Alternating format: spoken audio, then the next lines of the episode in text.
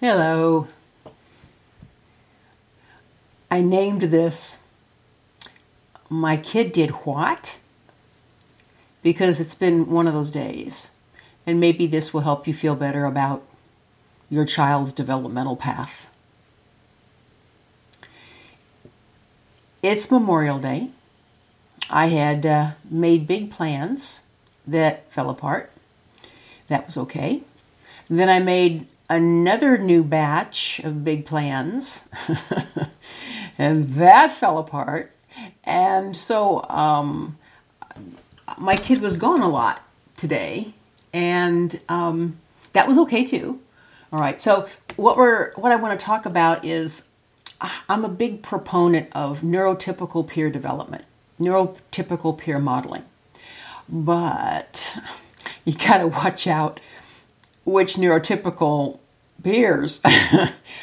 um, okay, so not not everybody that we've been hanging out with lately in the neighborhood um, do I know their families, and so we had some behaviors that were inappropriate for the age uh, not from my kid, but he was there in the audience. Uh, I'm sure he absorbed. We also have the complete set of Mr. Bean on DVD. and if you have ever watched Mr. Bean, he is forever the, the innocent, but some of his actions, especially the ones with the pants coming off, um, are, are hysterical, right? But in the wrong context, they could be um, subversive. Is that a good word? They could be considered of sexual content. So I think it's a variety of those two things plus rising puberty. So he's ever more aware of things. Um, mom, in my case, I'm a single parent. Dad's gone to heaven. So I'm stuck with the whole birds and the bees conversation with John. Um, I'm trying to stay ahead of the game and uh, help him with whatever it is that we need to talk about. Also, John, by personality, is more right now in this time of his life more the follower than the leader. And he has a lot of his mom in him, even though we I adopted one cell to get John, so I hatched him, but John is not of my genetic egg. But he is a class clown, and I was a class clown. We like to entertain people. John's in a group of kids, they're laughing. He will ramp up. Uh, is impulse control and his self regulation, okay, is a thing.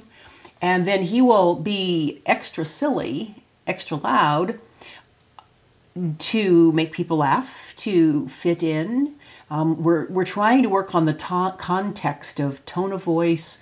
Um, what you say in one situation may not be, and is funny, may not be funny in a different situation, even if it's the same people. A joke you tell once, you don't tell a joke second, third, fourth time. That's way too close to stimming. There's just so many social nuances, right? That um, when you when you don't have expressive language, you're missing out on the the game. But when you do get developmentally delayed expressive language and you're trying to catch up and you're hanging with with kids that have a variety of backgrounds and a variety of ages and you're trying to just make the best of your little social village here in this COVID-19 when you have a really limited swath of of people that you know you can hang with um, well, anyway, we've had more than our more than our typical share of drama, and uh, and as a host mom, I've been just trying to work through it, talking to the parents, having all the conversations with the kids, trying to be transparent, try to be honest, try to be straightforward forward with everybody. It's almost become a second career. that stuff takes a lot of time. Um, I'm sure you know what I mean. All right, so what happened today they were upstairs. I heard a lot of laughter, so I went upstairs to check out what was happening.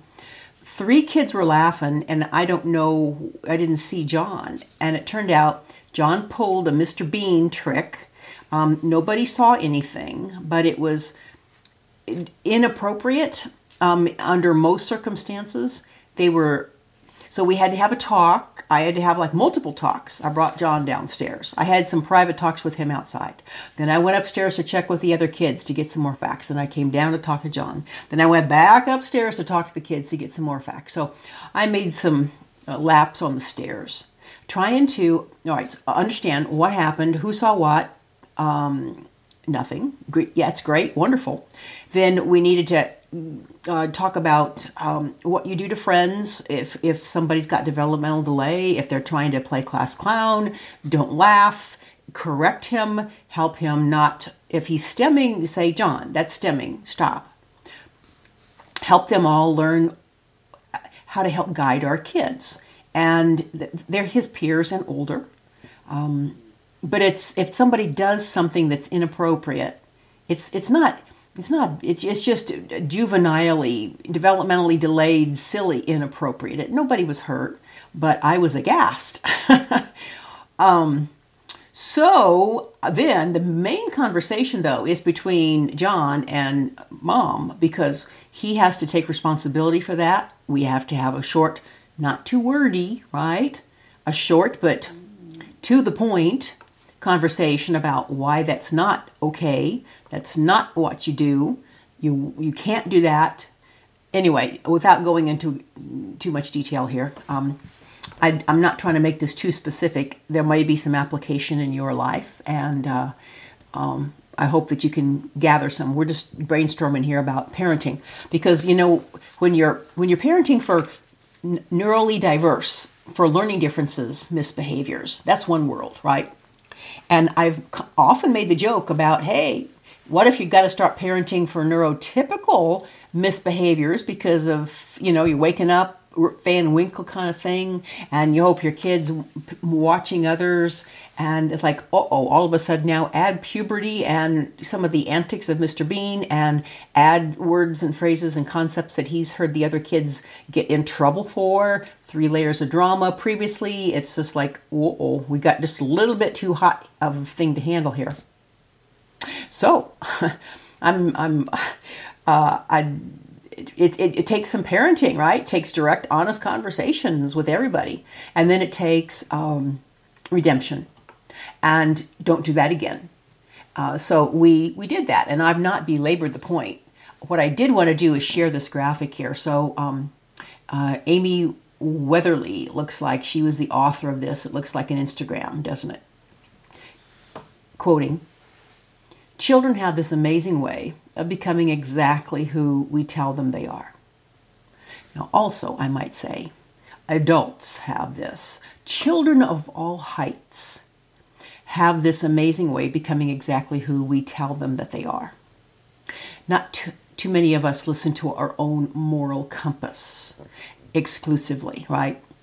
Um, I've been paying attention, uh, among others, to Caroline Myss lately of trying to be aware of my own as a parent, as a as an adult, as a woman, as a mother, as a human being of my own moral compass. What's right, what's wrong, not using everybody else's Facebook posts as my compass, but what's right in my mind. It's what's right in my heart, what's right for me, for my family. Okay. So I'm, uh, we're, we're talking about multiple layers here in this, uh, in this graphic continuing. If we tell them they are strong, if I tell you that you are strong, if I tell myself that I am strong, then I will become strong. It's a self fulfilling prophecy, right? A rising tide lifts all boats, right? Continuing, if we tell them they are kind, if I tell my kids, uh, the ones I'm around, that they are kind, if they are good leaders, if they're making good choices, they will rise to that water level. They will fulfill that prophecy. They will become kind. Very similar to, we've talked about this before, watering the flowers, not watering the weeds. Watch what we say, how we say it. Watch what we think, because what we think will lead to what we say. What we say will lead to what we do. And then what we do repeatedly will lead to our habits, right? And oh, so hard to change a habit. Far better to revise in that early thinking time or even just how we talk to ourselves. If we tell them they are capable, they become capable. If you and I were having a cup of coffee and wouldn't that be awesome right now? With this whole self quarantine thing and, and communica- communicability, communicability, communicating problems, right? Uh, communicating viruses, contagion. If it weren't for all this contagion stuff and you and I were sitting around having a cup of coffee, that would be awesome.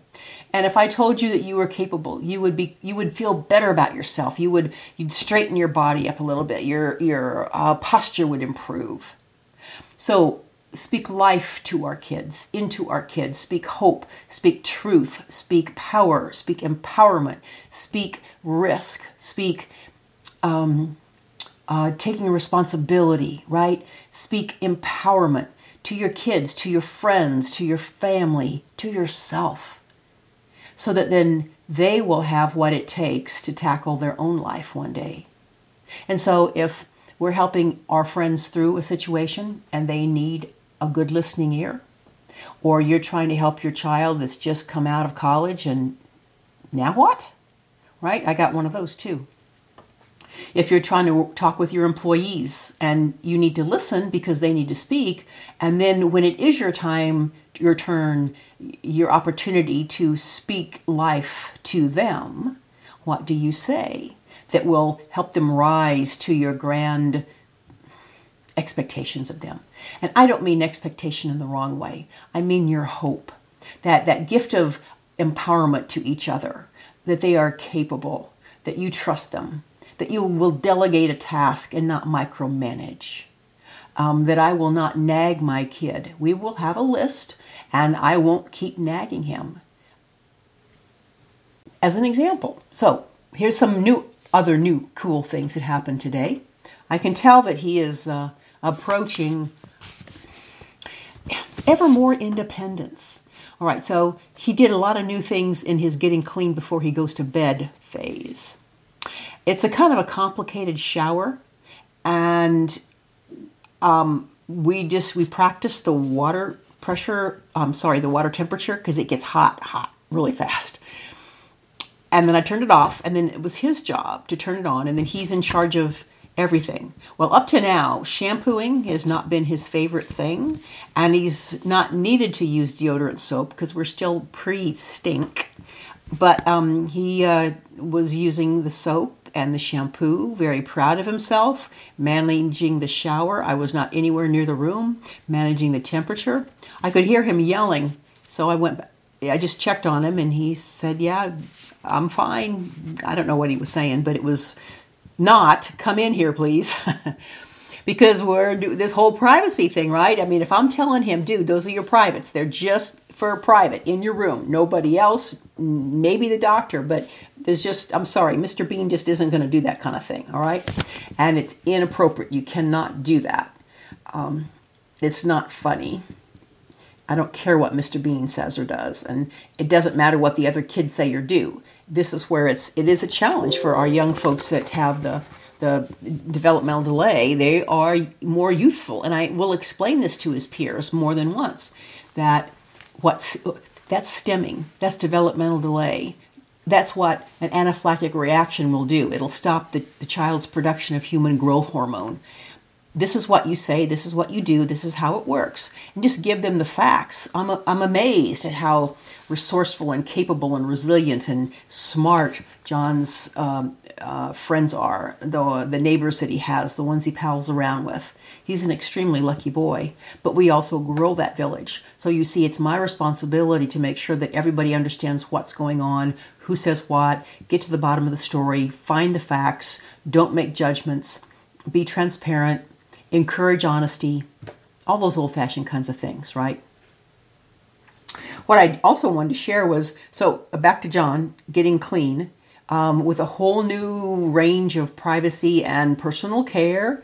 Um, he's not messed with the soap before, he's not been keen on the shampoo before.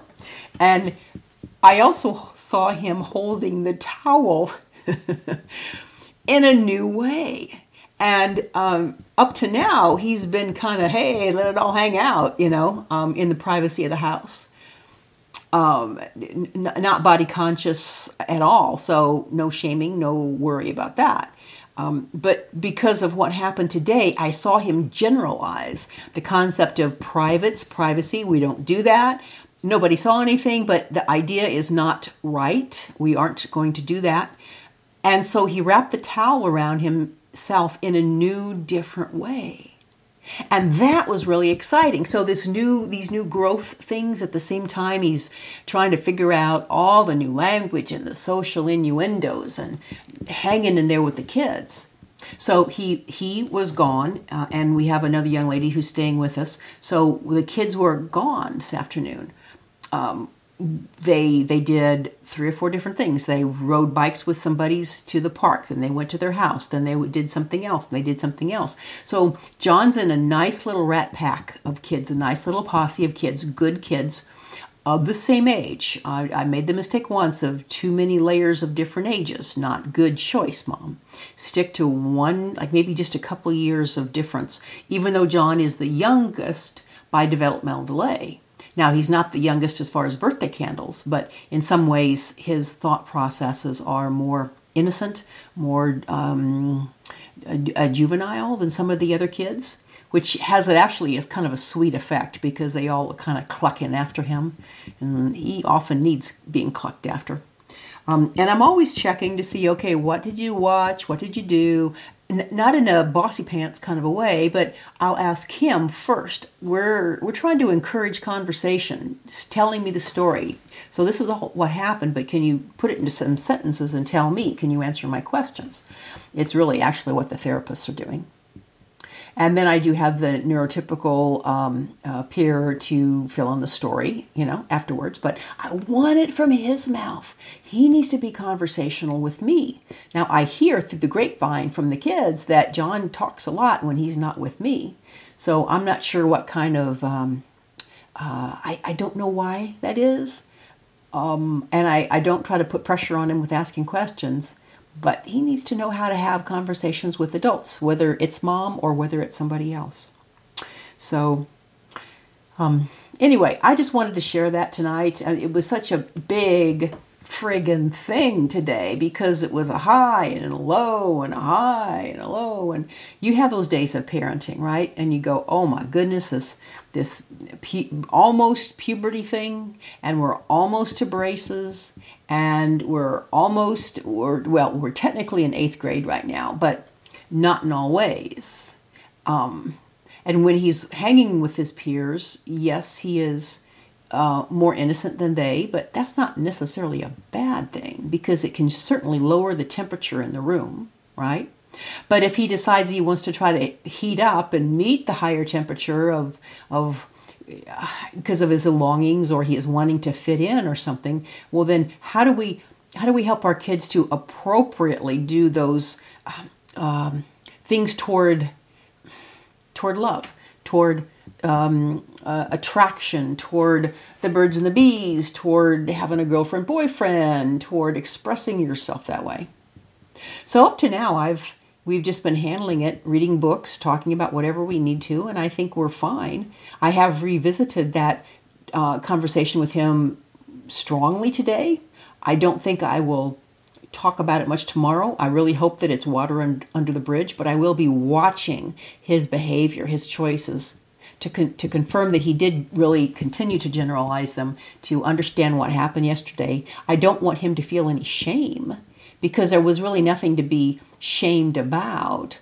Um, it didn't go that far. It didn't get dramatic. Um, it wasn't toward anybody. It was just a silly, goofy Mr. Bean thing. So I'm sure you have some version of that at your house. And my kid's uh, almost 14, but he looks very prepubescent. He looks very underdeveloped. His mitochondrial is not there, and so you know, um, uh, maybe somebody he doesn't have a lot of hair. Okay, so I, I don't know how that works into what you're trying to do with your kids if they have developmental delay, if they have longings, if they want to try to say something that fits in and it's not exactly socially appropriate. How to, so we're, we're always working on socially appropriate. Now, here's another example for you.